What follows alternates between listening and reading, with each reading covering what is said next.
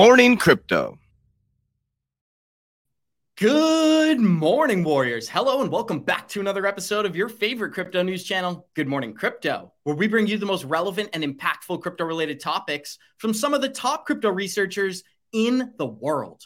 I'm your host, Abs, joined by several members of our 3T family this morning. We got the Italian stallion, Mr. Johnny Krypto. Jenna X is joining us on this Friday, and we've got a renowned educator in the crypto space and now a leader of the XRP community. Jeremy Hogan is joining the show, ladies and gentlemen. So I'm very excited for today's episode. Today on Good Morning Crypto, we'll be discussing how on July 13th, 2023, Ripple received a ruling that many are calling the crypto ruling of the century after Judge Torres labeled XRP not a security. Today, we discuss the impact of this ruling and what it will do for American institutions, as well as the ICO process in the United States, and what this could mean for similar projects going forward. And with renowned lawyer Jeremy Hogan joining the show, we break down the details, showing our community how the floodgates have opened for American institutions. Our show is available on your favorite podcast platforms like Spotify and Apple Music. And for those of you listening via podcast, our show is live on YouTube Monday through Friday, 11 a.m. Eastern at the 3T Warrior Academy channel. So, Johnny Krypto, this is a massive episode, but we're going to get it started with a video that Jeremy may not be expecting. Before we get into it, how you feel, my friend? Thanks for being here. Abs, I'm feeling great. Happy Friday to all the Warrior Maniacs. Good morning to everybody. I am super excited because not only do we have Jenna here, but we also have the man, the myth, and the legend of the XRP trilogy, whatever you want to call it. Jeremy Hogan in the house. I'm so excited. I can't wait to hop into it, Abs. Absolutely. And we got two special guests this morning. Jenna, thanks for being here and making time for us. I see you're in a new location, so you may not want to disclose it, but are you on vacation and how are you feeling? I am on vacation as I'm in a hot, hot, hot, sunny place. It is actually the desert, and it's amazing. I am so excited to be here on this Friday morning with you guys and Attorney Jeremy. Thank you so much for joining again. It's always an honor. Um, I know we have an amazing show planned. I cannot wait to get in. So let's do it. And Jeremy, before we get into your introduction, we're about to play a video I think all of our listeners should be aware of. So, guys, here we go. And now we go off into the sunset. And that is what you saw in the last video. It was beautiful. But no, Jeremy was not happy with that take because he wanted to go faster. And this is what happened. Now we ride off into the sunset.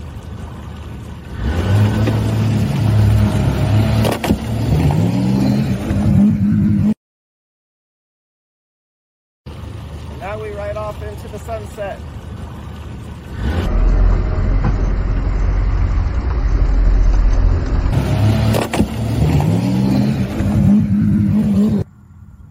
Oh my god, babe, look at this.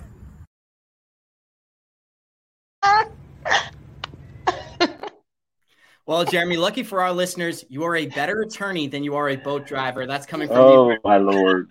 But how you feeling, my friend? First of all, thank you for being here this morning. You could be anywhere and you made time for us, so we appreciate that. But how's the dock? Is it repaired? Give us an update. We'd love to hear. So actually, what we've done is uh, we weren't really ready to you know make a full repair to the dock, so we've just like actually took out that last part. So now we have half a dock is what we're we're dealing with right now. But the one the one thing I found in life is that no one there's no pity in having only half a dock. So you have to find pity in other places. So Well, we're, we're blessed.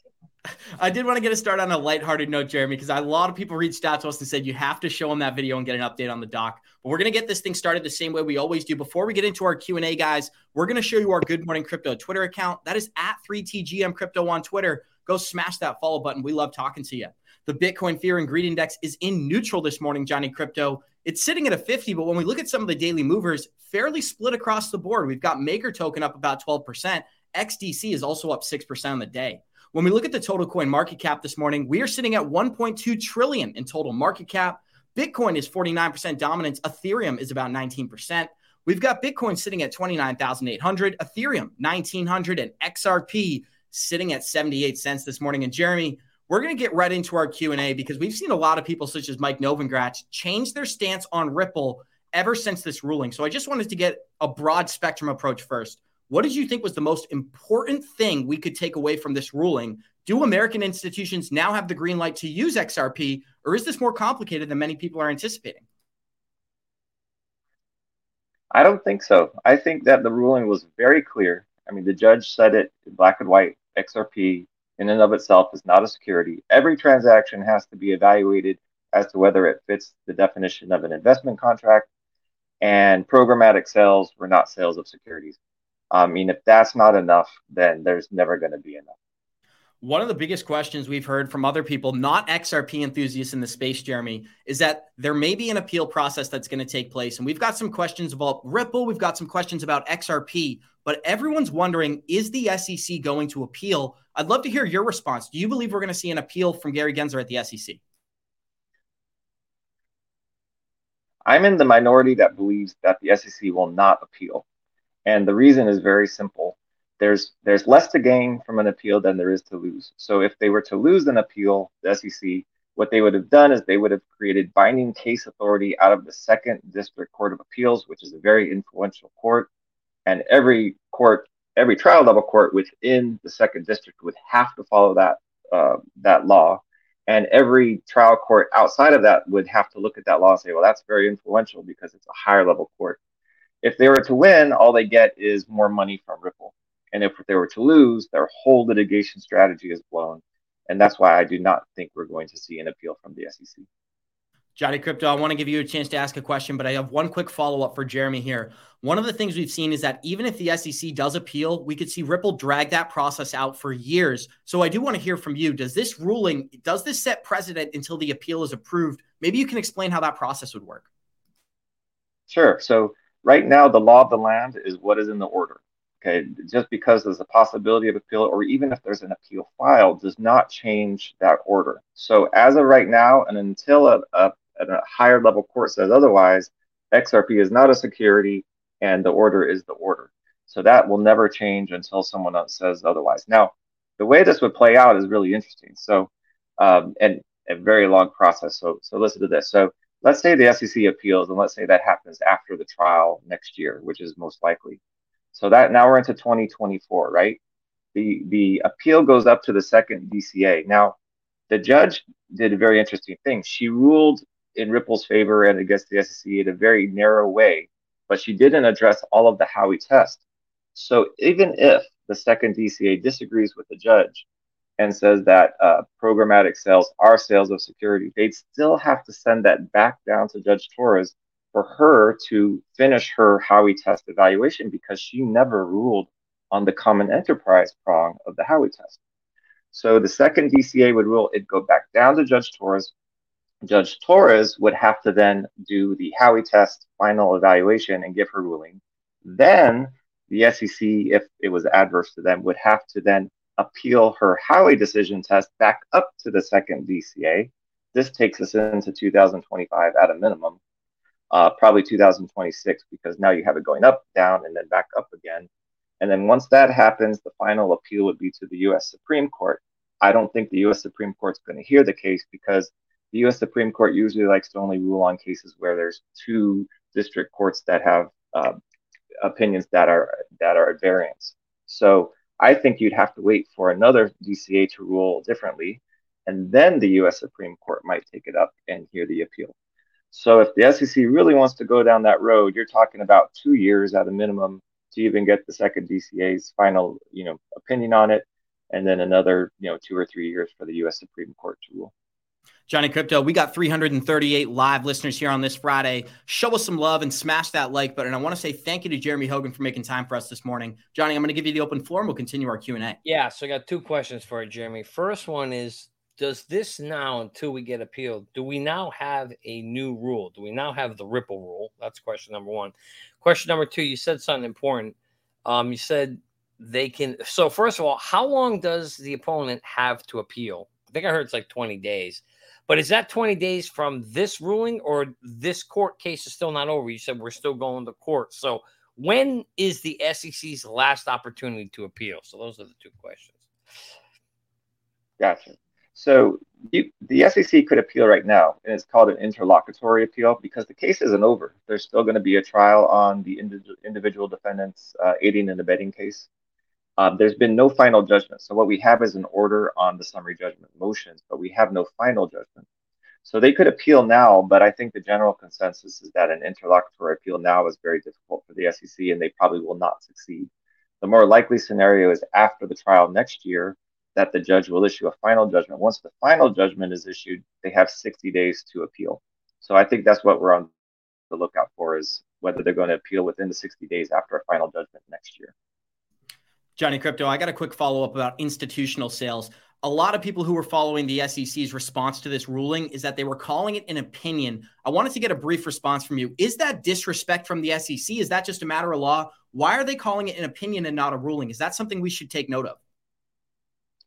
I just think that's a political, you know, stance. I think they're they're using words that minimizes the effect of the ruling.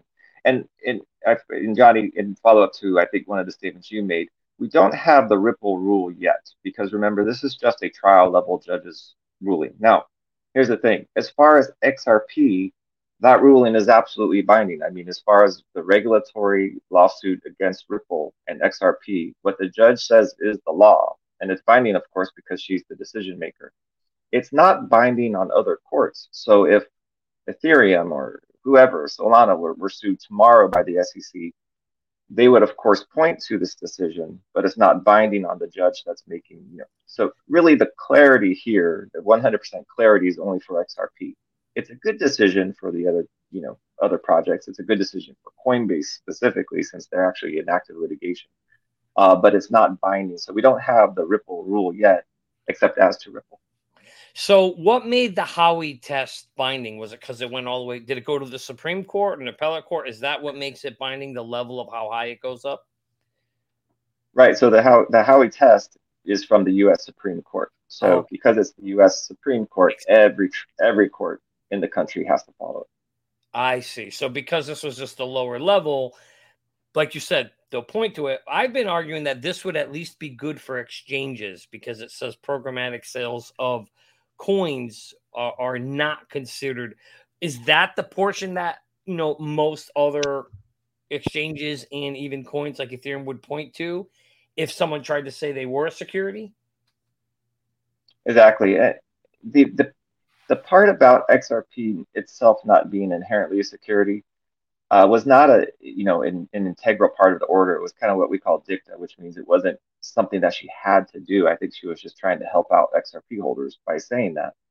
So the the part about programmatic sales not being sales of securities, I think really in this order there were two winners. There was Ripple was the big winner, and then Coinbase was the second winner because Coinbase, of course, is being sued, and jurisdiction of SEC over the Coinbase, you know, relies on the fact that some of those sales were of securities and so I think Coinbase, you know, when they saw this order, were there were some cheers in their law office because I think this, they're the big winner other than Ripple. So, Johnny, before we move on here, I just have a big question for myself. I read through all the boring documents. Well, I considered them boring. I don't know if you think they're interesting, Jeremy. But one of the things I did take away is that Ripple didn't get a win when it comes to institutional sales. And there's been a lot of questions about that on mainstream networks such as CNBC, Fox Business, etc. I'd love for you to dispel some of those claims now. What does the institutional sales ruling mean for Ripple in particular, and how is it going to affect business in the United States? So this is, of course, a, a big question, and I can get the short answer is I don't know because the, the reason I don't know is I don't really understand Ripple's business model well enough to give you a good opinion on it, and I haven't really put the thought into it. But here's here's the one thing I do know: Ripple has about 40 lawyers working on this problem right now as we speak, and a lot of them are a lot smarter than I am if there is a workaround, they're going to find it. And I think there is going to be a workaround because here's here's why. The securities laws are meant to protect you and me, you know, just guys on the street that uh, are not, we'll, we'll say, savvy investors. Securities laws are not really meant to protect big companies because the idea is that a big company, you know, like Apple, Ripple, you know, any of these companies, they have 40 lawyers on staff that are there to protect them, and we don't. So the SEC is supposed to be protecting us. So, because of that, because the judge said that institutional sales were sales of securities, that's not really what the law. That, that's not the people that were supposed to be protected. And so, I think there's there's various workarounds. I mean, Ripple, in, in theory, could even sell XRP as a security, register it, and say, "Hey, listen, uh, SEC, we're going to be selling, you know, 10 million XRP to, you know, uh, XYZ company tomorrow." And they could even sell it that way. So there, there's about a thousand different ways to work around this problem, and I'm, I'm certain that uh, Ripple's attorneys are going to figure it out here in the next couple weeks. Um, it's just not me that's going to figure it out. I like that, Jeremy. And I want to get Jenna. Jenna, I'd love to give you an opportunity to ask a question. And then we're going to talk about ICOs in the United States and how they may be affected from the ruling as well. Sure. Thanks, Abs. Um, Attorney Jeremy, so after the ruling and everything, I've been seeing a lot of different projects on Twitter saying, hey, this means XRPL tokens are probably not securities. Can you explain why that you know reasoning is probably false? Or maybe it's true but that I, and my take is that this only applies to xrp and their case and that would make absolutely no sense because it depends on how they did their pre-sale. That's that's my opinion so i want to know if i'm right or wrong on that and if you believe like brad garlinghouse had mentioned that 99% of cryptocurrencies will go away oh big questions okay so um so as far as uh, other projects, they have to be very careful in taking this as law as applied to them, right? And so if a project were to come to me and say, okay, Jeremy, now we can just go ahead and do whatever we want as long as it's, you know, a blind sale programmatic, I would say, wait, wait, not so fast. This is just one, you know, district judge. Now, this is the Southern District of New York, so it's a very influential, you know, district and a very influential judge. But I would say, no, you can't just do whatever you want as long as they're programmatic sales because this is just one trial level judge. It's not a DCA. It might not apply to us, and the SEC could still come after you if you were to do that. So that's the first thing. And then as far as whether 99% of the tokens remain, I don't know. You probably know better than I do, Jenna. I think the answer is one that nobody wants to hear, Jeremy, and that might be a resounding no, especially after the ruling we got this week. A lot of the fake tokens that aren't promoting actual utility will probably leave this market over the next 24 months. And guys, we got 450 live listeners here. Show us some love and smash that like button. Jeremy, here's the biggest question everyone's wondering how does this ruling affect Ethereum? We've talked about the ICO process in the United States for a long time, but I'd love to get your opinion. How does the Ripple ruling on XRP affect other tokens and specifically ICO process in America? Well, if I was the Ethereum Foundation, I'd be a little more nervous waking up Friday morning after the, the ruling because it's definitely, I think, uh, falls into, you know, the, the bad stuff in the order falls into basically what, what they did. I know there were a lot of institutional sales back at the time. Uh, but that being said, uh, if I'm their lawyer, I'm also not honestly, I'm not super worried about it. I mean, I think that ship has sailed. I don't, I don't know why. Let me put it this way: I don't know why the SEC would pick that fight at this time. I mean, it, it happened eight, nine years ago. I guess the statute of limitations hasn't run yet. Uh, but to go back and to, to pick a fight with the Ethereum Foundation at this point in time, to me, it just doesn't doesn't make any sense. Will it affect ICOs in the future? Even though we know this is about XRP and you broke it down, this ruling really only affects XRP. But how is it going to affect coin offerings going forward? Are people just going to go overseas? Well, I think I think this kind of counterbalances that a little bit. I think what everyone's really waiting for is legislation. I don't like, for example, just from a legal standpoint, if someone were to come to me today, I I can't, as a lawyer, you just can't advise anyone based on this opinion. So I don't really think it affects things one way or another as far as other projects. It's promising. I think the main effect of this order, though, to be honest, has been it.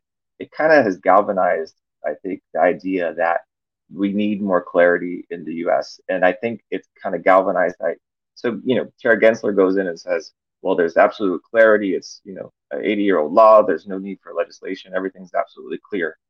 And then Judge Torres comes out in the Ripple order and says, nothing is clear. It's it's a mess in this in essence. She does her best with the ruling, but I think what's clear from the order is that we do need legislation. I think it's kind of galvanized the push for for Congress to get involved here in the U.S. Johnny, yeah, you know, just following up on that, Abs, I saw a couple congressmen talking about that, and they were actually saying that the way the judge ruled, where sometimes XRP is a security and sometimes it's not, is actually not clear in that it's it's reversed. It actually protected the large institutions and it's not protecting the little guy. So with congressmen talking like that, something tells me they're going to be working on putting something together finally. I would guess to be able to say, "Hey, here," and we need that, right? That's really Congress's job. the The courts are not supposed to be making law; it's Congress that should be making it. So hopefully, abs, we will finally get something the question is, what are we going to get and how are we going to get it? We know there's some bills passing around, and there could be good regulation and bad regulation. So let's hope we get uh, a very, very good regulation. But speaking on that, a question that came up, Jeremy, that we hear all the time, and I was hoping maybe you can maybe shed some light on this. Everybody wants to know: Does Bitcoin have legal clarity, or is it just an opinion? You know, so shout out to Mental. Like, great question. He's one of our uh, our daily listeners. But uh, I'm curious now because we hear like they're getting a free pass, right? And are they getting a free pass, or did is there some ruling that the SEC or CTFC came out and said, yes, you are not a security, and so you're never going to be on the table? Do you know? As far as I'm, yeah, as far as I'm aware, no, no agency or no body of the U.S. government has ever come out and said Bitcoin is this or Bitcoin is that but the I mean the truth is is that if you know if you just think about it from a legal perspective, I mean the first problem you'd have, okay, let's say you want to say that Bitcoin is a, is a illegally offered and sold security. Uh, the first problem you run into is who do you sue? Yeah, yeah. entity. There's no entity, right? That that's it. Yeah. You, you got to have SEC versus someone. Versus the NSA. So, yeah, the NSA. I mean, I guess they could sue me. I, I don't know. I mean, if, if am I running a node? I, I don't understand who the defendant would be. So that's the very first problem. Okay. So you know, I, I think it's an interesting theoretical question, but from a practical standpoint, there's just no one to sue there, and I think that's really where you where you have. I mean, is, is it a commodity? Is it a security? It all becomes you know meaningless if Bitcoin is just Bitcoin because yeah. you can't really just put it into one of those you know you know easily identifiable brackets. It just is what it is, and and I don't I don't see anyone successfully suing anyone about it. Perfect. Johnny, do you have any follow ups there? Because I do have a quick follow up. No, that's the main one. There's no entity. no okay, entity. yeah, so, yeah. How do you how do you go well, The biggest question I have is why do guys like Brad Garlinghouse? Uh, we can play the clip. I played it on the show yesterday. Brad Garlinghouse said, "Now we're in a situation where Bitcoin and XRP are the only two tokens with clarity." Why do you believe he's using that? Uh, I guess terminology. Well, I think I think a lot of people, like uh, for example, um, in in in the legislation, in uh, statements by Chair even Chair Gensler, I think has basically said Bitcoin is not a security, and uh, you know, but that was also you know the problem you run into, of course, is with these agencies they never want to lock themselves into any right. position, right? So the SEC never really says anything. We saw that with the Hinman emails, you know how all that went down. You know, they they never really say anything officially. So do we have an official statement? No, but we have so many unofficial statements that we kind of take it as an official statement. Is there any situation where we could see XRP begin to be utilized in this year, or are we going to have to wait until that official ruling in 2024 before we see American banks start using XRP? Well, you know, banks, banks and big companies, just by their nature, are uh, how should I say, it's chickens. Would that? Be, I don't know if that's the right word, but they're they they're always worried about uh, regulations and, and and breaking the law and, and you know but this order is so clear and i think you know the whole case has basically passed by because the only thing that's left for the trial is really the individual defendants aiding and abetting cases which really doesn't have anything to do with anything. And so my opinion would be if, if i represented a bank but i'd be you're fine to move forward. This case is over. This is what it is and it can't be redone. And actually if, if you think about it if you're a bank what's your safest bet? I mean, maybe even safer than Bitcoin is to use XRP, right? Because you already have the case, you already have the order, everything's done. You know, in theory, there could be a, a lawsuit against any of the other tokens. I mean, even Bitcoin, you know, there could be a lawsuit there. No one knows. But what we do know is the SEC can't sue Ripple, Ripple again over XRP.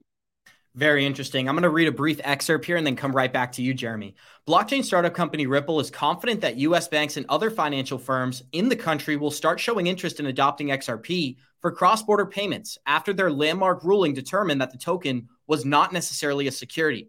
The San Francisco based firm expects to start with American financial firms with using their ODL system, and they're actually anticipating this could take place in quarter three of this year. So, Jeremy, just a brief follow up here. Why do you think Stuart Alderoty is making statements talking about Q3? That's only a couple months away.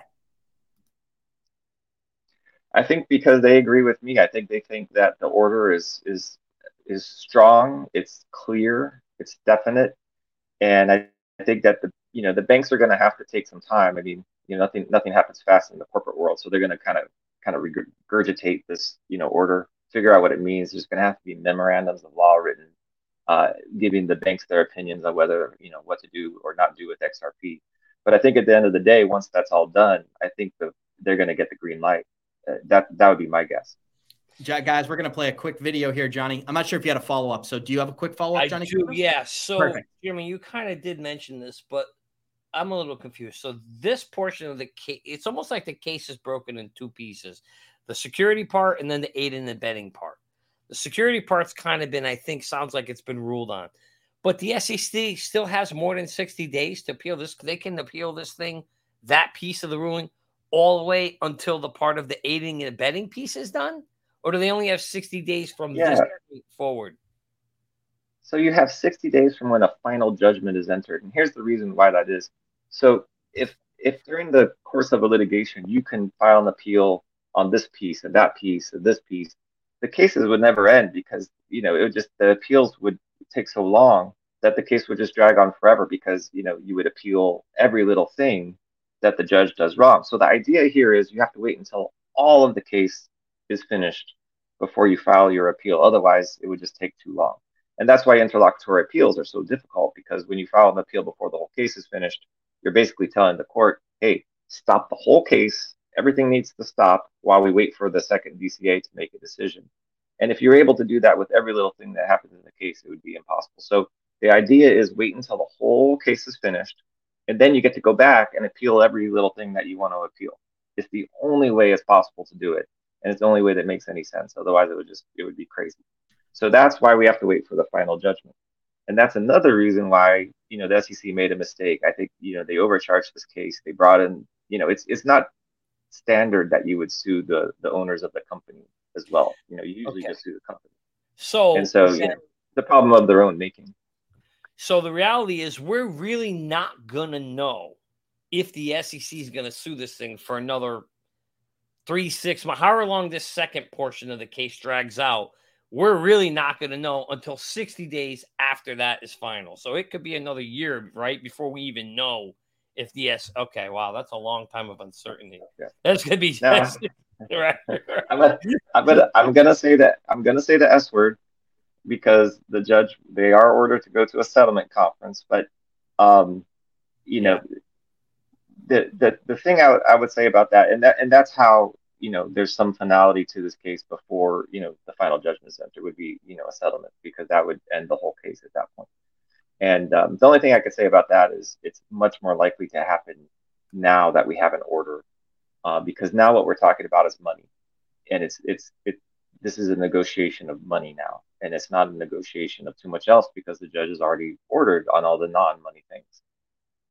Jeremy, I'm going to play a brief video that's circulating on Twitter. And I know it's always a little bit difficult watching yourself on video, or at least I have that opinion. But we got 553 live listeners here. Show us some love and smash that like button. I'm going to continue to say thank you to Jeremy, but they're calling this video the most bullish 29 second video in XRP history. Luckily, we got the man here to address it. Here we go. And she ruled on this XRP is not a security in a very interesting way. She quoted other cases which say kind of the same thing. And so it's called what's called dicta because it's not an essential part of her order, but it is in there. I don't think you can appeal that. I don't think that's appealable.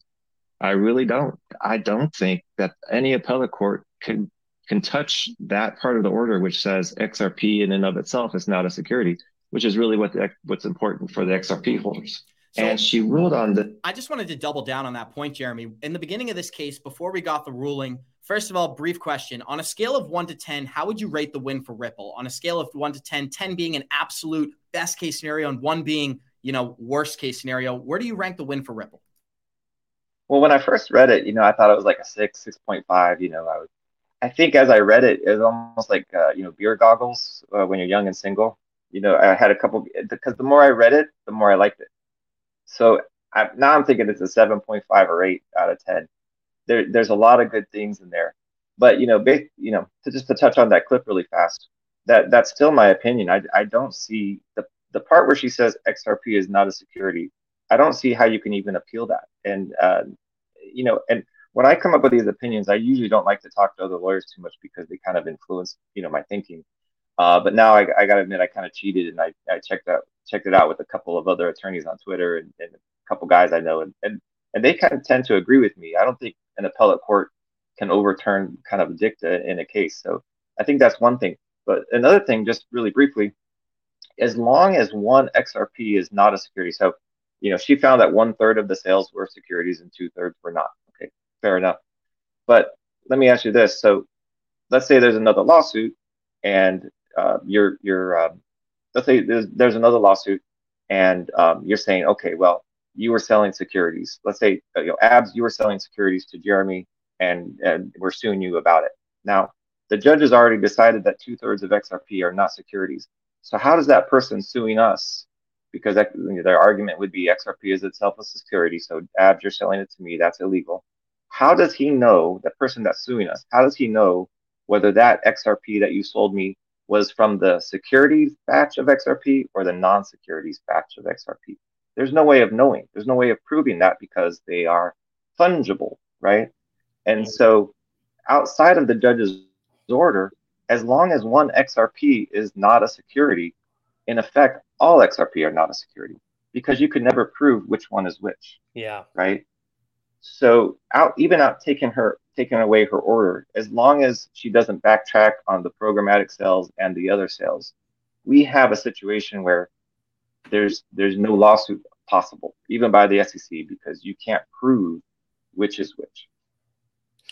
You know that that's a really good point um trying to mix batch if you got a bunch of marbles and you drop them they all mixed up you wouldn't know which is which right makes total sense right. there makes total sense there jeremy um but uh well good point I thought you had a question there, Johnny. I do have a question, and I lost it as I was saying it. We got a couple things. Well, first of all, I wanted to question. I'll come back to it.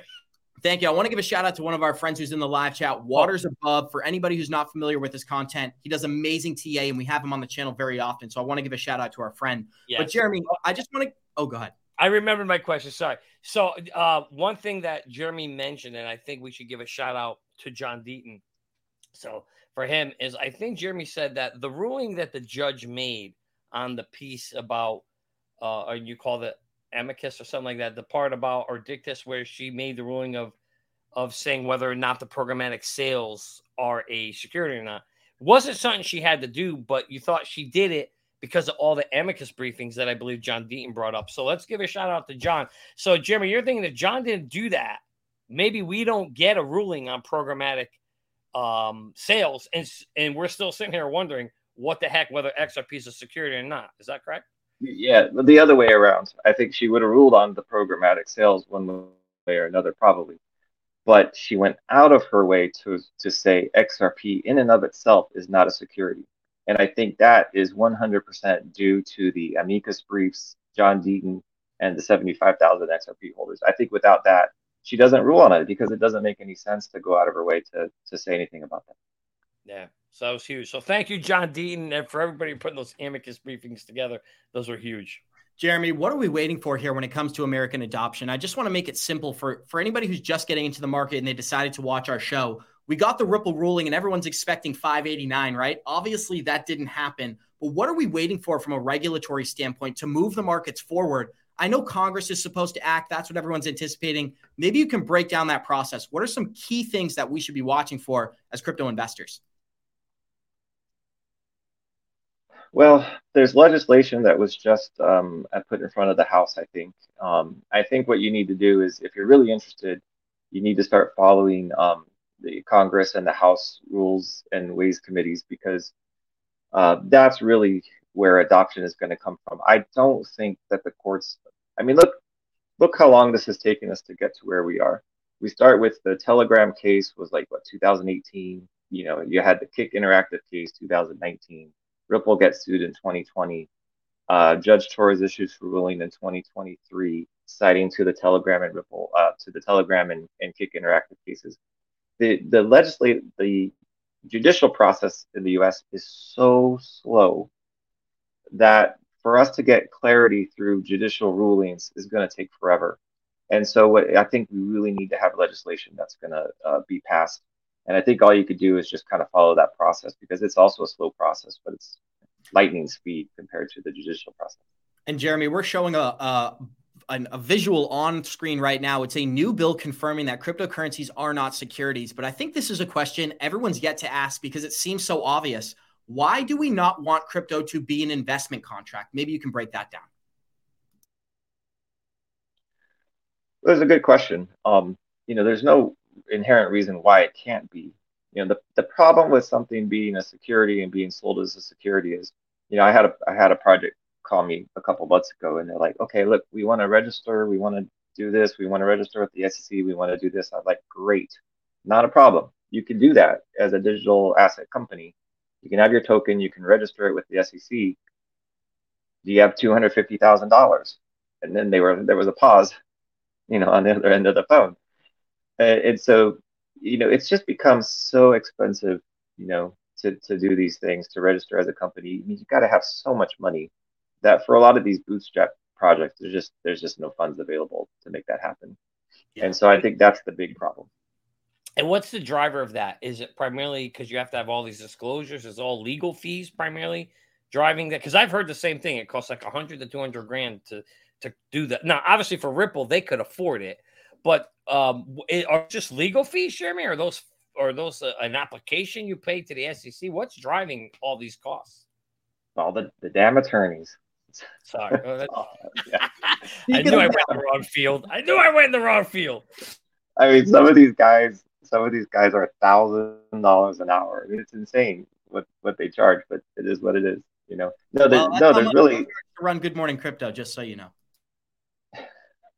I'm completely. I'll be sending my, I'll be sending my bill. Uh, just wait till you get it.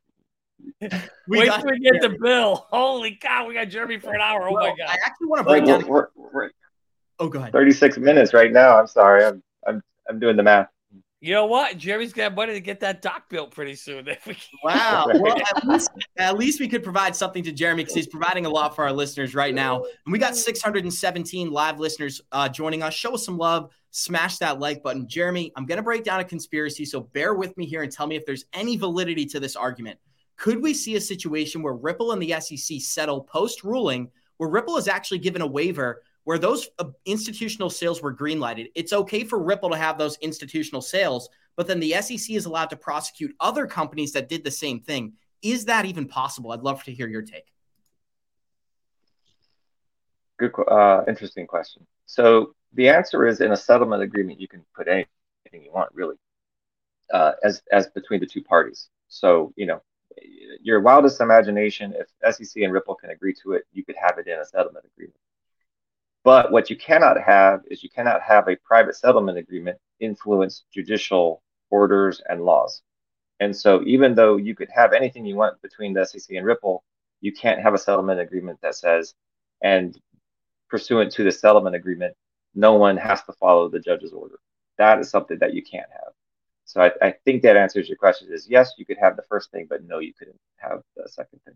Got it. And that's really important because we're wondering is there going to be an impact for projects such as XLM or maybe Quant Network? A lot of utility tokens besides XRP have been communicating with people in Washington, and Stellar is the biggest one that continues to come up. Is this ruling going to affect similar tokens? I know earlier in the episode you said this is an XRP ruling, only applies to XRP, but how will it affect tokens that are very similar, like XLM, for example?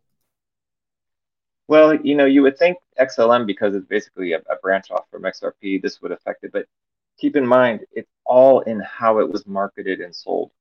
And so XLM is a very different, you know, beast than XRP. I know it's kind of used for something similar, but the circumstances surrounding how how it was used, sold, was it sold to institutional investors, was it sold programmatically, is how it will be analyzed. And so every token is going to have to do a case by case analysis because you can't just kind of say, well, you're you know you're similar to XRP and therefore you're okay. Um, so I think I think you're gonna have to look at every every token is on a case by case basis, and there's no really easy answer, unfortunately. Last question I have about programmatic sales. This is something that's been a little bit confusing for our listeners to wrap their heads around. So, just a broad spectrum. Can you break down what the ruling meant for programmatic sales for Ripple and how that may affect the business going forward?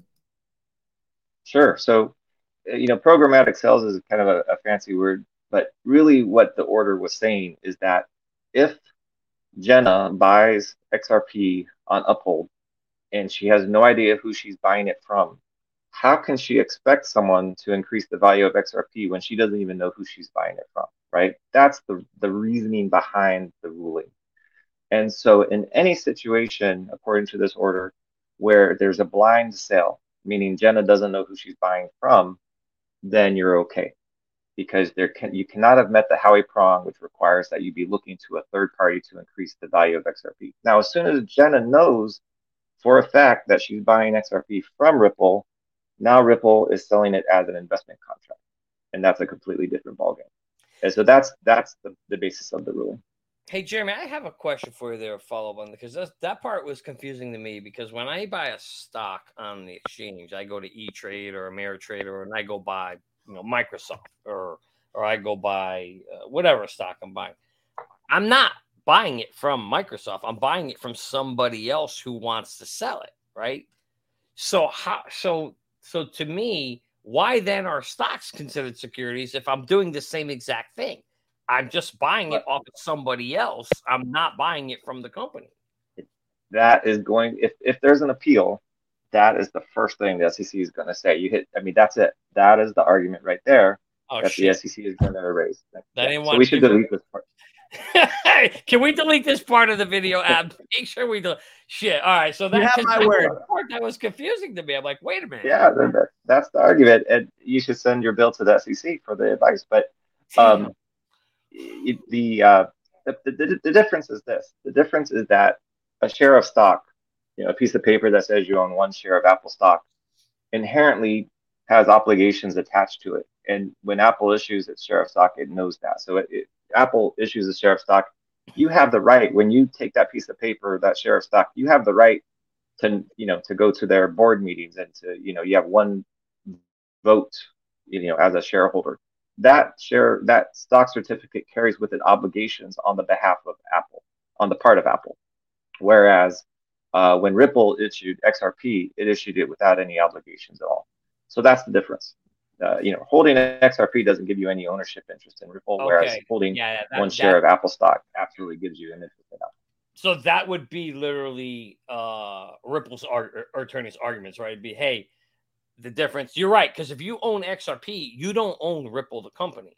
Whereas if you bought a Microsoft stock a share, you do own in the company. So there is the difference. All right, good. I feel better. that's the key difference. And I that's feel- also why, and, and that's also the reason why, um, you know, the SEC's position is that XRP was a security. It was sold as a security. It's going to stay a security forever. And that's true when you have a share of stock because it, it's a, a, an ownership interest in the company itself. So when it transfers hands, those obligations go with it. Uh, whereas what the judge said in this order is that when XRP transfers hands, those obligations don't go with it unless it's sold as an investment contract. Jen, I'd love to get some thoughts from you. Floor is yours. Yeah, it's just like the Bitcoin maxis right now, like a lot of them are saying, no, it's still a security, it's still a security. Think about it. The use case of XRP is to be used. Like it doesn't matter what the price is, the banks are going to buy whatever they need to to be able to facilitate that cross-border payment. So in literally the minute less than that that it gets there, nobody's buying that expecting the price to appreciate, like to use that as an investment. It makes no sense. It's driving me nuts that they like won't let that go. I don't know what to tell you about that one. I mean, Bitcoin maxis are a special breed. Um, you know, we have XRP maxis too, right? There's like, you know, five percent of any community are, are crazy. So, And Jeremy, believe it or not, there's a couple of them on stream right now, but we got 633 live listeners here. Show us some love and smash that like button. Jeremy, I'm really excited to play this video for you because we played it with Crypto Eri on Wednesday, and she had a take that I wasn't expecting. But I'm going to play about 45 seconds of a Bitcoin maximalist describing the XRP ruling. SEC, a lot of lawyers' opinions, and everybody's saying the SEC will appeal and that maybe the Judge Torres decision is actually based on false knowledge or that it's a crappy decision or whatever. But what they're not talking about is that even if the SEC appeals, we're talking about a year, year and a half down the oh, road. Oh, I think they can't even appeal until next year, and then it would be a couple of years. And you know, of course, Ripple XRP would drag that out forever. You know, they would, they would, you know, because you can go into court and you, you know, you could say, oh, the, the lawyer has a previous engagement. Give me three months, three months, three months, three months. They'll drag that out. You know, it might be three years, um, and it'll be a different administration. Uh, you know, different chair, different rules. By then, Congress might have acted. You know, so this is is kind of a done deal. And I just wanted to pause it there and get some of your thoughts, Jeremy. I tried to ask that question earlier in the show. Even if the SEC appeals, could we see a situation where Ripple drags it on for years, and by the time there's a ruling, there's a new Gary Gensler or a new Jay Clayton actually sitting at the SEC? Yeah, I mean, he's absolutely right. I mean, it's it's the truth. It's the truth of the matter. So what this order has done is, I mean, as long as Ripple can pay, you know, whatever the fine might be, the the balance of power has shifted here. So you know, as Ripple was fighting this case, you would see the SEC drag its feet, and that was expected. And they, they dragged it out for two and a half years. All right. And now the the the power has shifted to Ripple. So now it would be Ripple's turn to drag this out, and they definitely have the financial means to do so. So you know, eh, they could they could make this thing take two or three years um, if if the SEC really wants to go down that go down that road. I mean, the only thing I would I would guarantee at that point is I don't think Chair Gensler will be the chair anymore when this you know finally gets decided. You know, so uh, he's right. I, I agree with him. So, but the thing you're saying is the SEC can appeal anywhere from now till the end of the case. They don't have to wait two years from now or a year from whenever this thing's done, right? They literally could appeal this yeah. piece if they wanted to. Well, but, they could have appealed already. I mean, there's there's an interlocutory appeal, um, which they could do at any time right now, and they haven't done it yet. But more likely scenario is they wait until next year with the final judgments entered, and then once the final judgment is entered, they have a 60 day window. So that's what you want to be looking out for. There we go. So I do want to ask our live chat. There's 666 people here. That's a random number to to be here right now. But I want to ask the live chat. If you want to ask Jeremy a question, put it in the live chat. We'll select two or three by the end of the show. We will ask him live on air. But right now, I want to get a live reaction to Jeremy Hogan's reaction to Gary Gensler's response to the Ripple ruling. Here's a one minute clip. The federal court ruling last week in the Ripple case impact your stance toward digital asset regulation? Does it inject urgency into the need for federal legislation to clarify regulatory in- oversight of this industry?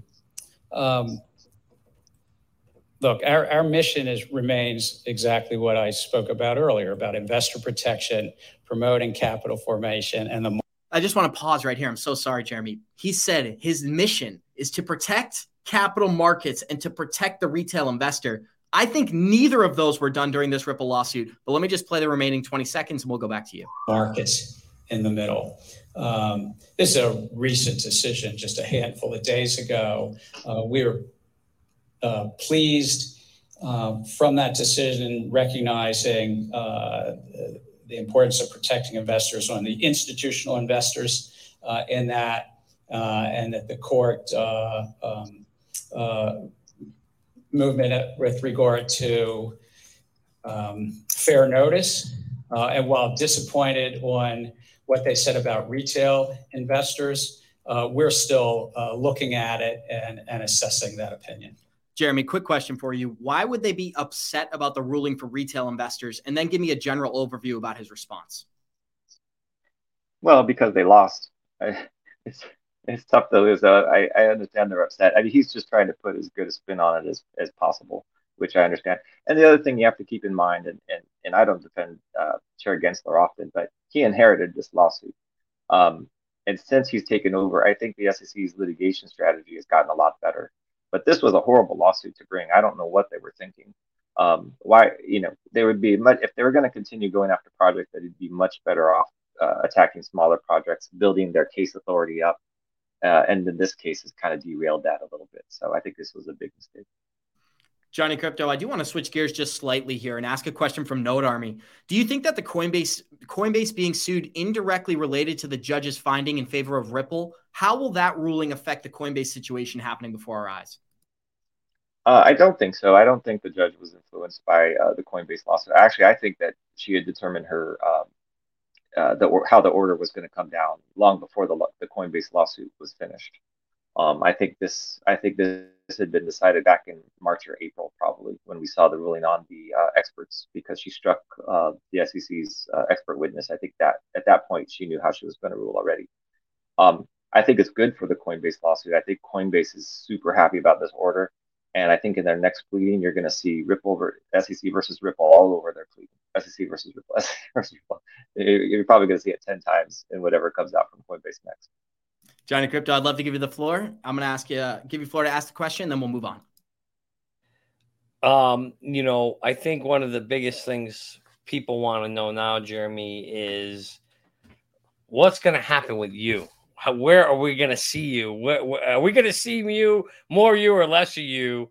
Uh, now that the case, you know, and, you, and by the way, I just want to say, you know, to everybody, it was a blessing. Like when you know, I'm not an attorney, right? But I got into this space I invested in Ripple. Then I'm finding out one of my biggest investments being sued. I don't know what that means, right? You know, trying to read legal garbage, gar- garble, or it's, it's like it's like trying to read Spanish, you know, or Latin. I, you can't read it. So, Jeremy, you were a blessing. All the all those years, those videos coming out and telling us what it meant, and doing it in a you know in a comical, fun way, but also getting the point across to help us understand. I have to tell you, was absolutely priceless. So, uh, people want to know what's going to happen with Jeremy Hogan now that the case is over. Yeah, I appreciate that so much. Um, I'm gonna probably be around. You might see me. You might see less of me. Uh, you know, I I wasn't expecting this, so I haven't really thought, you know, what my future in the crypto world is going to be. Uh, I have a couple projects I'm involved with. I'm going out to London for the BPM wallet um, grand opening. I'll, I'll, call it. So I'm excited about that. I, I, I'm working with them, and uh, you know, I love projects with utility, and that's where my focus is but I'm probably going to be doing a little more behind the scenes uh, legal work rather than uh, being in front of the, the camera. Um, I only have one dock I can destroy, so uh, I've already destroyed it. So we'll see. We'll see what happens. I don't know. I wasn't expecting this to be a. Yeah, I, I mean, I was. I, I'm on vacation right now officially, so I haven't really thought through, you know, what I'm going to be doing in the in the digital asset space. But I definitely want to be involved, so I'll I'll be around. I'm going to be keeping an eye on things. Well, that's good. He's gonna be a, he's gonna be on the cover of Dock Weekly in a speedo with his wreck dock. Jeremy, if I could ask you well, one more quick You know what you can't see from that. Go yeah. ahead, Jeremy. What you say? I was gonna say what you because my wife was recording the video and, and she she couldn't focus on me because she was trying not to fall off the dock when I hit it. But what you don't see is the boat literally uh, the dock was about you know three or four feet off the water and the boat goes up onto the dock mm. and it goes like sideways almost i thought i was going in i was like okay i'm going in and the funny thing is the only thing that went through my mind is oh crap my laptop's in my bag well at least you got well now the xrp price has doubled. Hopefully you can afford to repair the yacht jeremy or i'm not going to call it a yacht i meant dock sorry. But we got uh, 635 listeners here. Let's talk a little bit about ripple's ipo process because what we saw this morning is that ripple is seeking an approval of licenses in the uk and ireland after their big win against uh, the sec the question i have for you is does Ripple now have the green light to IPO in the United States? Of course, that process still goes through the SEC, and that relationship may still be, I guess, a mess for lack of a better word. Do you think we could see Ripple IPO outside of the US? That's a good question. I, I do not know the answer. I think that their plan and I think what they're going to do, if I had to guess, would be that they're going to IPO here in the US.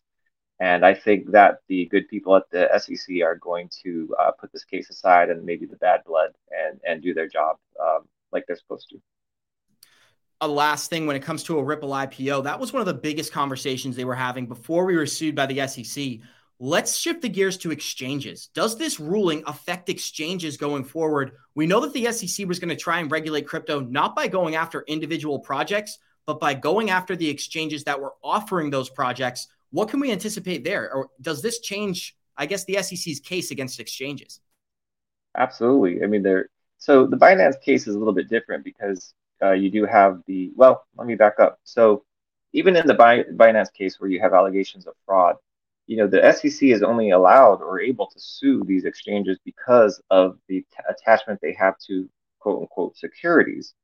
So if the if Binance, for example, could have been committed the most horrendous fraud in the world, but if it has nothing to do with securities, the SEC can't sue them for it, right? That's their jurisdiction is only over securities. So uh, absolutely, this this case it does have a big effect on those exchange cases specifically because, of course, Coinbase is going to argue, and they're already arguing, and Binance is going to argue that they are not selling securities, and therefore, SEC, you can't sue us, go away. Jeremy, I was saving the best topic for the end of the show, but we got 630 listeners here. And I just want to say, smash that like button and check out the smartest way to track your crypto. Have you gotten wrecked in the crypto market space or watched your crypto portfolio go all the way up and then all the way down without taking profits? If so, it's probably because you didn't have an exit plan. The good news is that doesn't need to happen anymore thanks to a new and innovative crypto tracker called Merlin. It's the smartest way to track your crypto. Merlin brings all your coins into one place so you can see all your assets across the different exchanges on one screen. You can see your total portfolio value and, more importantly, your daily gains, losses, and totals since inception. Merlin puts the power back in your hands so you no longer have to guess what your portfolio is doing on a daily or monthly basis. Most importantly, Merlin lets you create an exit plan and sends you notifications when your targets are reached so you no longer have to get wrecked in the marketplace. Go to merlincrypto.com, that's merlincrypto.com, and sign up for our free 30 day trial and get on the wait list so you can receive an email when the product is launched. Don't miss out on this new and innovative app, Merlin. It's the smartest way to track your crypto. Jeremy, it is the smartest way to track your crypto. And the best part 30 days absolutely free. We help our listeners create exit strategies and sell at those targets that they predetermine. That way, 90% of the money that comes into crypto exits on the back end. And we want our listeners to profit off of that growth. So check out our application and give us some feedback. What the end of this show is going to be about is now that the monkey is off of Ripple's back, what can we anticipate next? We're going to start with a video from Chris Larsen. Here we go. Rather than being an internet system. So we need that internet of value to, to be developed. And that's what we spend our time working on is a replacement for Swift and correspondent banking. How do you get all of the payment providers, all of the wallets uh, Uh, onto ILP? And then how to use XRP as on-demand liquidity so that all of these providers don't have to keep balances all over the world because the process is so inefficient. We've talked for a long time about XRP removing the need for Nostro Vostro accounts. And what that is, is if I have a million dollars in New York and I'm transferring it to London, there needs to be a million in both locations. When you use an asset like XRP, it removes the need of, for one of those banks to actually hold the liquidity there. So the question I have for you, Jeremy, as an investor, not as an attorney, what are you anticipating for the from the Ripple ruling? What are some of the big catalysts that you can see in front of us, and and what's on your mind from that perspective?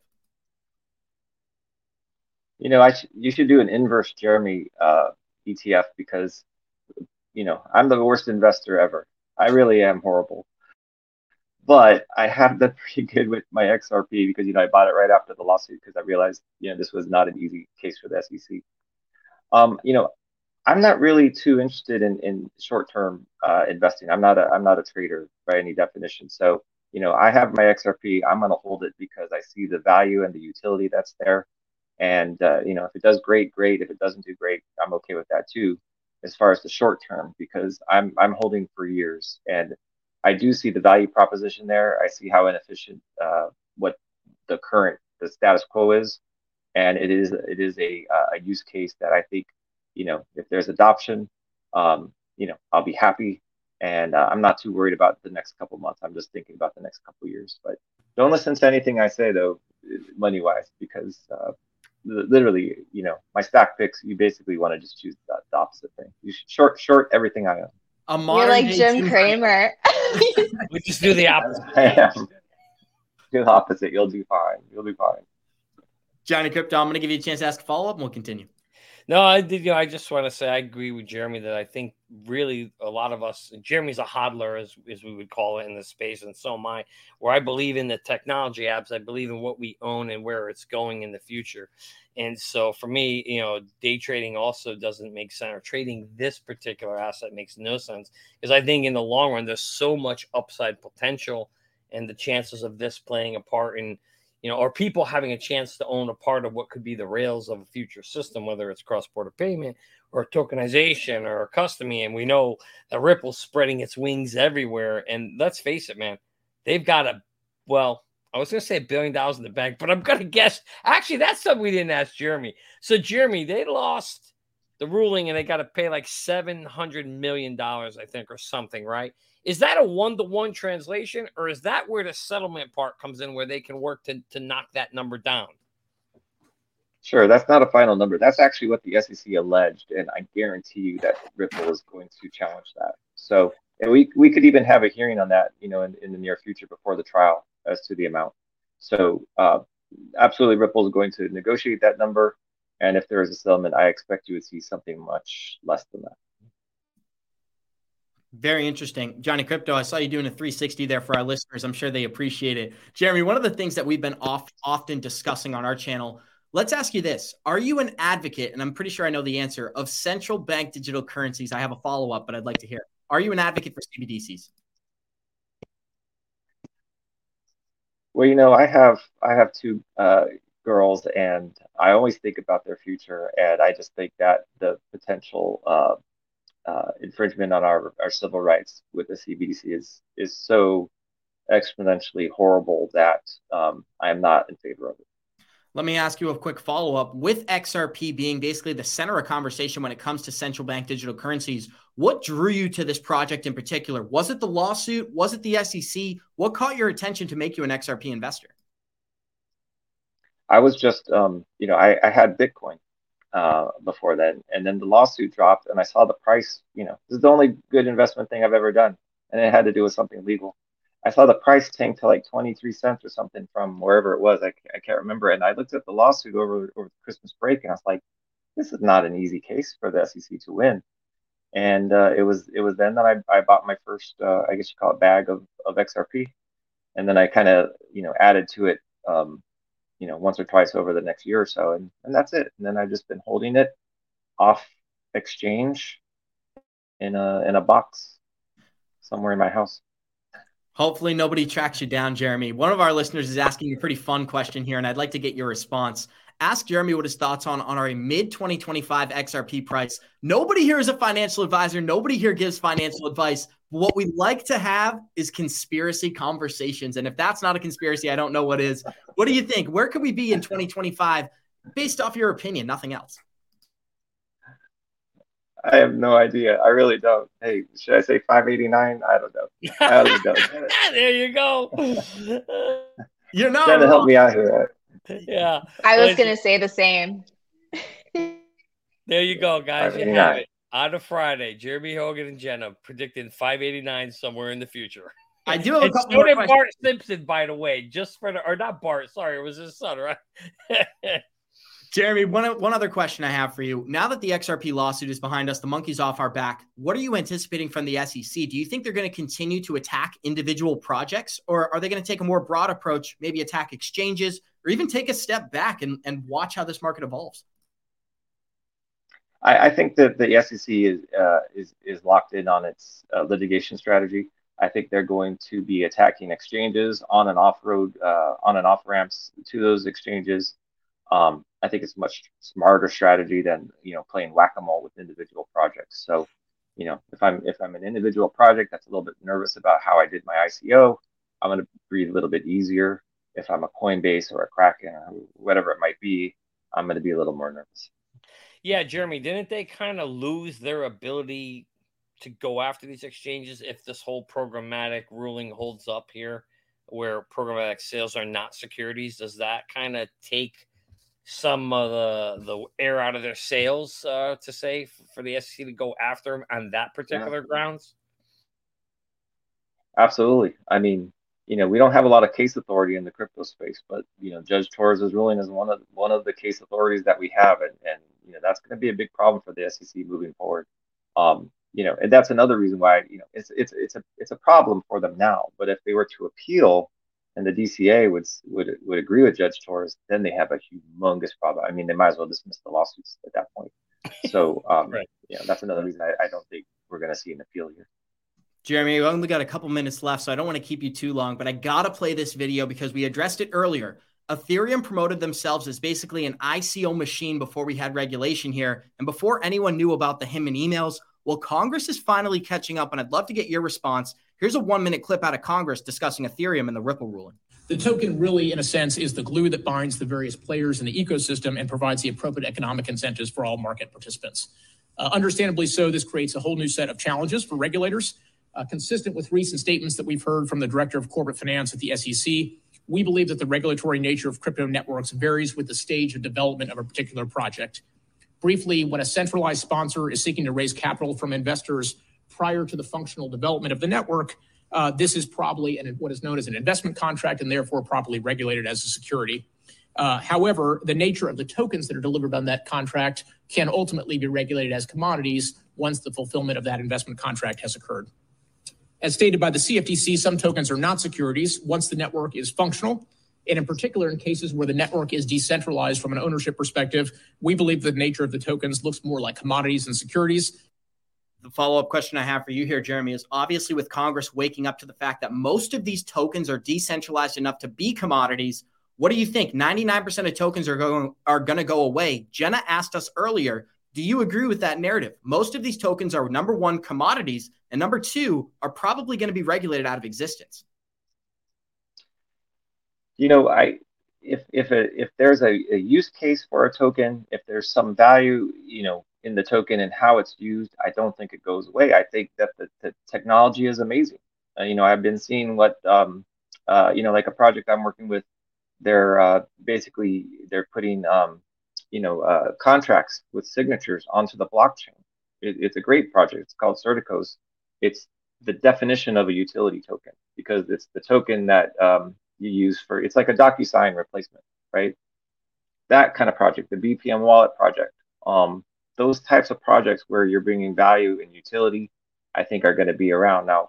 You know, do all the meme coins survive into 2025 yeah that's that's another question i think we're at the 1999 you go to the internet. It's 1999 you have petsmart out there spending a billion dollars on super bowl commercials and it didn't go well for petsmart and eventually it left. I think the key if you're in the in the space right now is to figure out where's the amazon in in crypto and then uh, you know identify it get involved in, in whatever you want. But i think that's kind of where we're at in, in history Jeremy, do you think we're going to see a 180 from the SEC where right now, of course, they're attacking the industry, trying to regulate it? At some point, do you think they're going to come, I guess, endorsers of these currencies and start promoting these financial projects as a real solution to what we're experiencing in our financial system? You would hope so, but I haven't seen anything out of them yet that that gives me any hope that there, there's they're going to be a reasonable actor in, in this drama. I just I just don't see it coming out of them. I think I think we need legislatures to step in and solve this problem. Johnny, I see you unmuted yourself. Do you have a quick follow up question or should I play this video? Um, the thing I was going to ask Jeremy, I thought was interesting was when you think of uh, security, is it, you know, and I think the way that the, the video you played, Abs, talked about how something can start out potentially as a security, but then not be a security a couple years later. And I think the SEC allows for that in its in its rules, correct, Jeremy? Where you can start initially as that, but now the way you're currently operating, if you're decentralized enough. I didn't know though it was also based on the functioning utility of the token. I just figured if you're not using the token to raise funds, it's not a security, right? Well, that's correct. So, but you know, the interesting thing is this whole decentralization argument and, and test really came out of the you know the Hinman speech and the Hinman emails. It's nowhere in the law that that's not the law. They just they just kind of made it up, and it might make sense, but that's definitely not the law. So that's you know just kind of another reason why we need to, we need legislation to step in because if you have legislation that states that, that's great, and I think it's good for the space.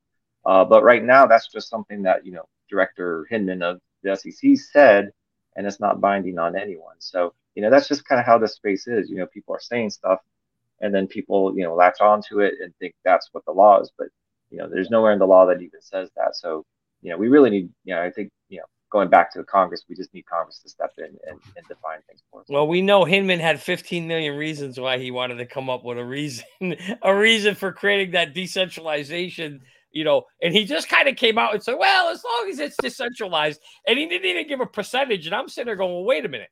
What the hell does that even mean? And Jeremy, when I think of where we are with cryptocurrency today, and we're trying to govern it with a ruling that was made in 1943 or 46. I forgot when the Howey test was done. When this technology, the first patent in, invented on it was in 1988. So we're talking about a technology that came out 40 years later off of a ruling.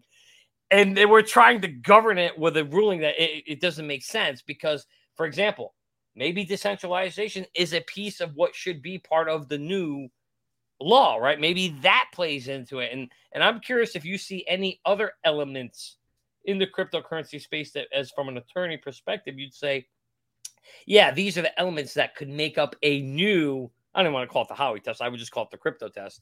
But are there elements that you see as an attorney saying, like, yeah, you know what? If I were writing this law of how to define a cryptocurrency, these are the pieces I would look for. Jeremy, I have one quick thing to add to what Johnny said. We talked about it when we played a video of David Schwartz.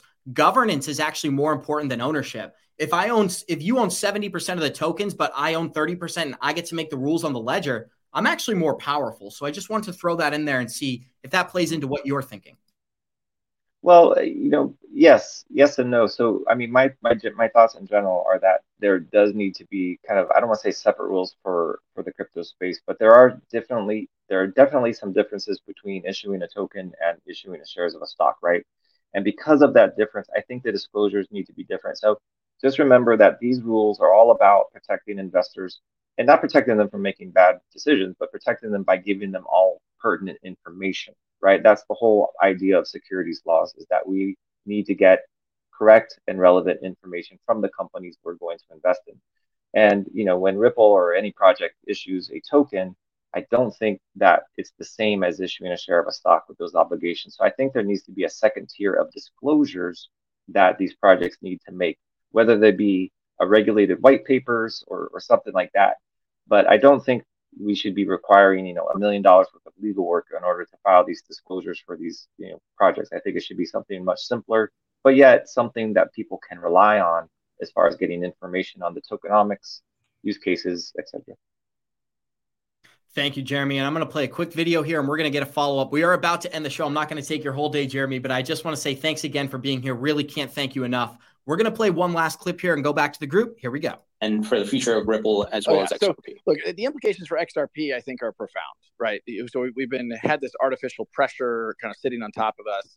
That weight is lifted. It was a very, very, very heavy weight, but based upon a very, uh, in my opinion, bloated bureaucratic organization sitting on top of us. Uh, you know, for so that's I think we're going to see more entrepreneurs, more developers starting to participate in the XRP community, the XRP ledger activity that's fabulous. And as I think I was saying right before I was breaking up, that the, the dynamic there are uh, dynamics of the XRP ledger which are far more efficient and and make it better for certain use cases, and I think that'll be good for the whole community. Period. You know, for Ripple, look, it, uh, I mean, somewhat similarly, obviously our technology stack is really built on top of the XRP ledger. Uh, and you know we'll continue to invest heavily. There's things we haven't been able to do uh, that now we have clarity. You know, again, if you go back years, I've been the words I want a level playing field and I want clarity for the XRP community and really for crypto overall. We really have that now, and uh, that's profound. You know, I think I was right starting to say when uh, I was breaking up. You know, I don't know if it's an irony or what how exactly to describe it, but the fact that now that there are really only two digital assets that are cleared in the United States, officially cleared. Bitcoin, and XRP. And that's where I wanted to pause it, Jeremy. Just give me some quick thoughts on what Brad Garlinghouse had to say. And I got two follow ups before we end the show. Sure. I mean, what he's saying is look, when you're, when you're, you know, when you're sued by the SEC as a company like Ripple was, uh, your kryptonite, you know, you reach out for, uh, you know, uh, that's a partner, you know, let's do a partnership with this company, this company. And, you know, the first thing their legal team will do is say, no, you know, we can't partner with you. Sorry, you're, you're in this litigation. So, you know that is over you know as far as ripple that's the that's the burden that that he's talking about i mean there's also emotional burdens you know he's he's still actually still being sued you know the company is sued and if things don't go well your whole company could go under your baby you know. So there's those things but i think more importantly uh, in the space you know you you try to you try to grow your business. And you know in the us there probably were just phone calls that said i'm sorry we can't do business with you because of the lawsuit. And and that's over. And that's a humongous thing Johnny Krypto i got two quick questions but i want to give you and jenna the chance to follow it up before i close us out here do you have any closing remarks for jeremy hogan and i got two closing questions before we end the show why don't you go with your two closing and then i'll hit it at the end perfect Perfect, guys. So, the number one thing I think all of our listeners are asking, Jeremy, what are your thoughts on ETHgate? We've given some indication here that you're a believer, but I want to get asked the question and get a definite answer. There's a lot of conspiracies. The 15 million with Hinman, the emails in and of themselves. Are you a believer in the conspiracies? And if so, what are some of your thoughts on the whole ordeal? Well, you know, unfortunately, I don't think anything is going to happen. Um, I think something did happen, so I'm a believer as far as that there there is a there is and is.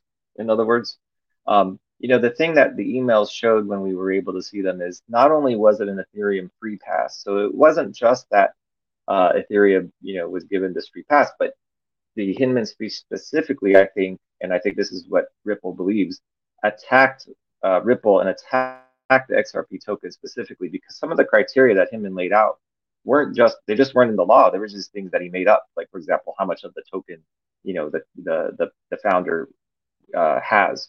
You know, there's nowhere in the law that that's relevant at all. Yet it finds its way into the speech, and you even see an attorney saying, "Hey, where are you getting this stuff from? You just, you know, this this isn't part of the law."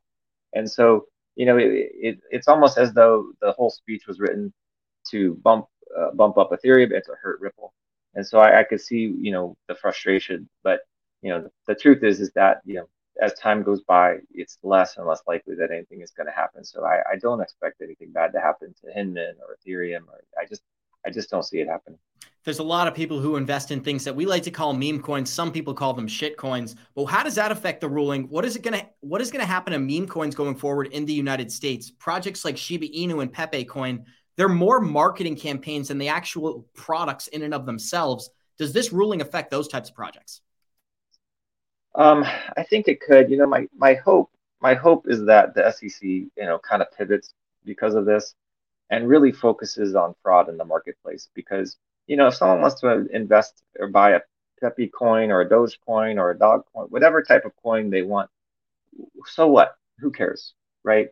I mean, the problem is is the fraud in the space, and and that's what the SEC is supposed to be policing instead of going after these, you know, the Ripples and the, the LBRYs of the world who were just trying to build a business and doing it in the crypto space. I mean, they really should be focusing on fraud. It's just so unfortunate that they're not because there is so much fraud in the space, and that's what people need protecting from. They don't need they don't need to be protected from Pepe Le Pew token.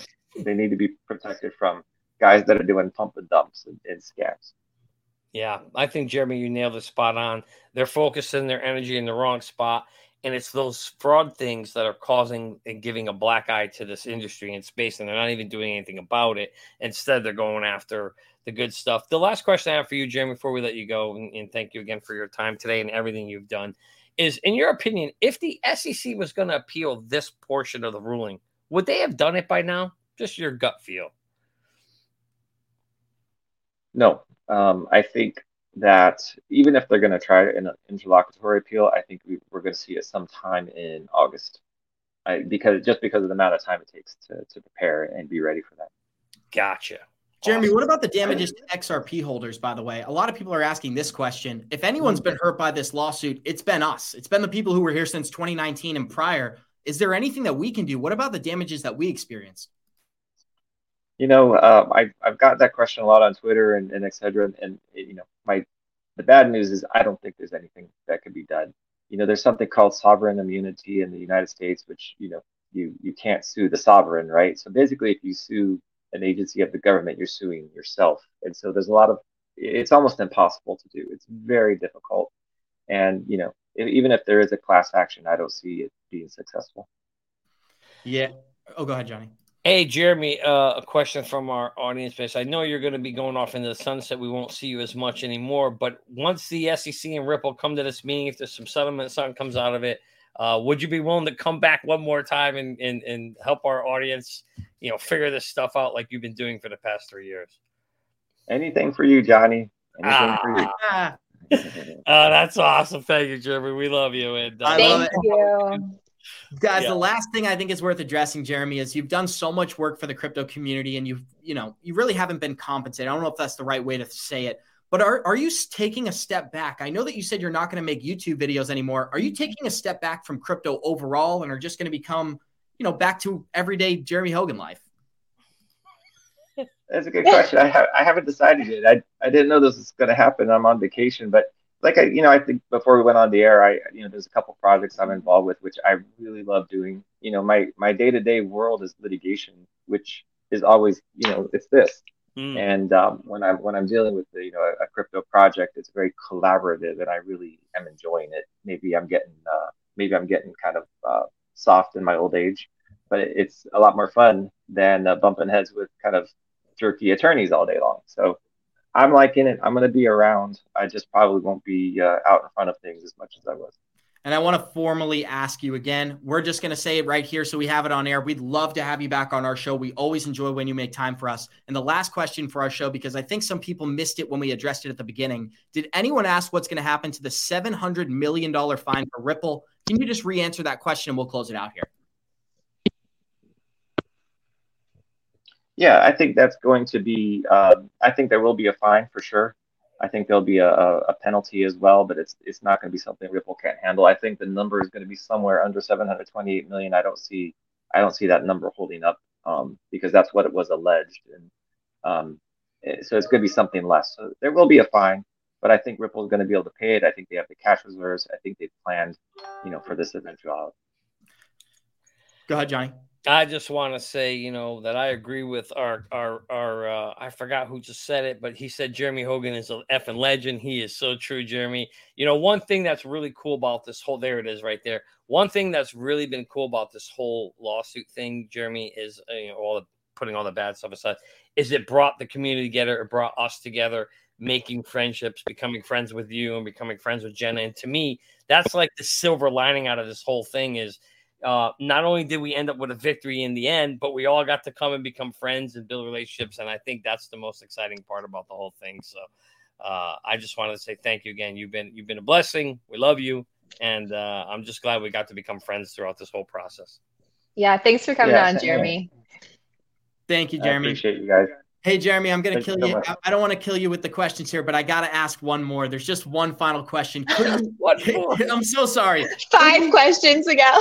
this is this is my opportunity, right, guys? So, could we ever see Ripple become a bank? That's the final question. Ooh, right hand to God. Good question. I, I, I think the answer is yes. Um, it's far away, but there's no re- let me put it this way: there's no reason why not. Um, you know, I, I don't and the only thing, the only thing I would qualify that as is I don't think Ripple's ever um, said that they want to go down that road, but there's absolutely no reason why that could not happen. Thank you, Jeremy. And we're going to close this thing out the same way we always do by saying thank you to each one of our special guests. Thank you to Johnny Krypto. Thank you to Jenna. And thank you to Jeremy Hogan himself. We got 550 live listeners here. Show us some love and smash that like button. Wishing you guys an amazing and safe weekend. And we'll see you guys in 72 hours. Like we always say, Warriors. Ah. The shit together, baby. Thank you for joining. us. Let's go.